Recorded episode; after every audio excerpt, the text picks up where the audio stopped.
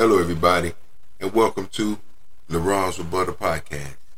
Thanks to each and every one of you for taking the time out of your very busy schedule to be here with us today. You are greatly appreciated. Let's get it. Yeah. Yeah. This moment they all been waiting for, Playboy.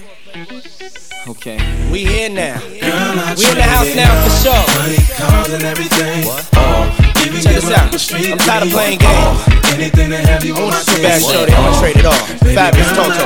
I assume I'm so into you. Cause even before we hit the bedroom, I was friends with you. That's If right. they ask, I ain't gotta say whom in them interviews. My sweet thing never believed them rumors that been a true. Come The fact I had numerous friends is true. But uh-huh. you was wifey, could change me to a groom in a minute, boo. Maybe my sense of humor gets into you. But girl, they can make a perfume from the scent of you. I wanna take you where it feel like June and December That's too. So what you think about Cancun to the winter Come through? I don't know what the other consumers you been with do. I put a day aside to go to Bloomies and spend with you like any other man. Hello, and welcome once again. Thanks to each and every one of you for taking the time out of your very busy schedule to be here with us today. Today, we have a story coming out of the great city of Atlanta, Georgia. This story deals with a gentleman by the name of Brian Nichols. Brian Nichols moved to Atlanta in 1995 from Baltimore to supposedly leave a bad environment. He quickly found work at UPS, but just as fast as he found himself in trouble with the law, in 1996, he was arrested for possession of marijuana and placed on probation. After walking a straight line, he was released from probation and found a job working at Hewlett Packard. Brian soon started complaining about suffering from depression in 2024 and hearing suicidal thoughts. To make things worse, his longtime girlfriend told him that she was leaving him for the pastor of the church that they both attended. Being a man, I'm sure that felt like being stabbed with a double edged sword. Immediately after finding out about his girlfriend's affair, Brian kidnapped and sexually assaulted her. After being released, Brian's ex girlfriend immediately called the police. Brian was quickly arrested for rape and aggravated assault and also kidnapping.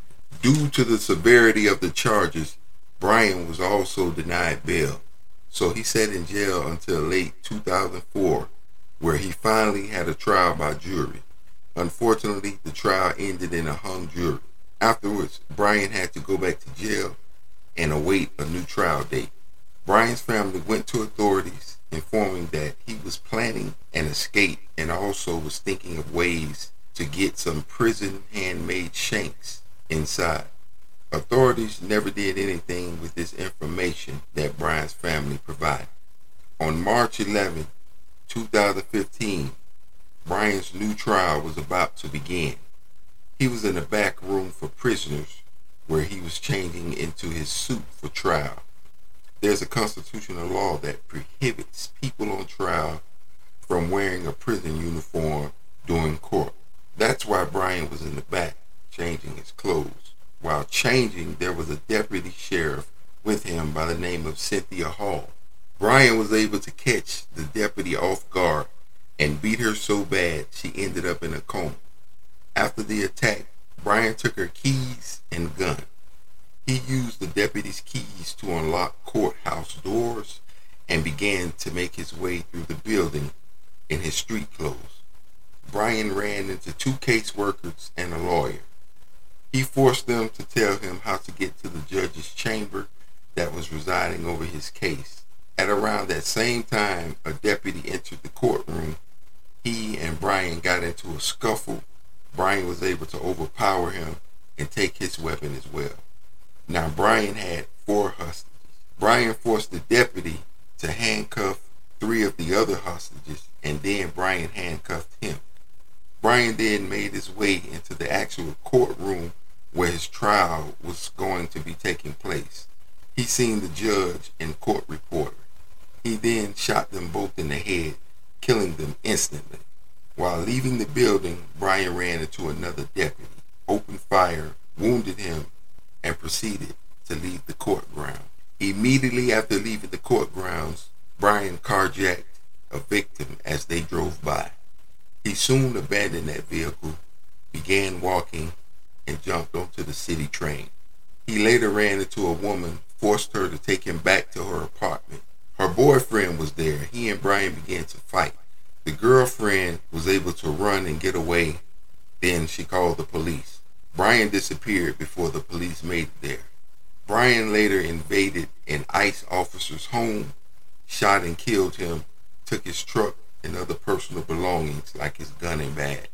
The bullet from the ICE agent was quickly matched to the one that killed the courthouse judge. After fleeing the ICE agent's home, Brian abducted another woman, forced her to go back to her apartment. She befriended him, and he spent the night. He allowed her to leave to go check on a child. She immediately called the police. Brian was immediately apprehended. Brian eventually confessed to all the murders that he committed. He pleaded not guilty by reason of insanity.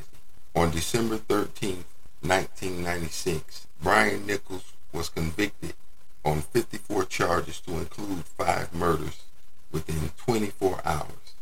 The death penalty was on the table, but one juror opposed it. So Nichols was essentially sentenced to 20 years to life with no possibility of parole. Several of the family members of the murdered victims sued the state of Georgia and won. Thanks once again to each and every one of you for taking the time out of your very busy schedule to be here today. You are greatly appreciated. Remember to like, share, and subscribe. God bless. Skin of you. I swear everything. That same afternoon, be in the me? Money, Yeah. cars, and everything. Traded all. give up traded all. anything to have you on my team. Yeah. all, baby girl, I trade, I traded all.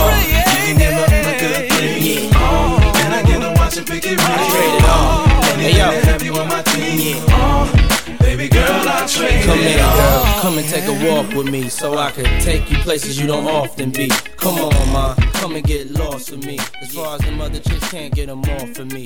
Everlasting love in a whole nother fashion. All I'm asking, let me cash in. Cause I give all the cash in. All of the Sean John fashion in orderly fashion. Perhaps when you figure out exactly what Diddy bout. Cause we can take this whole city out. Now who gon' stop us? Who gon' knock us? Top us? We can't find coppers.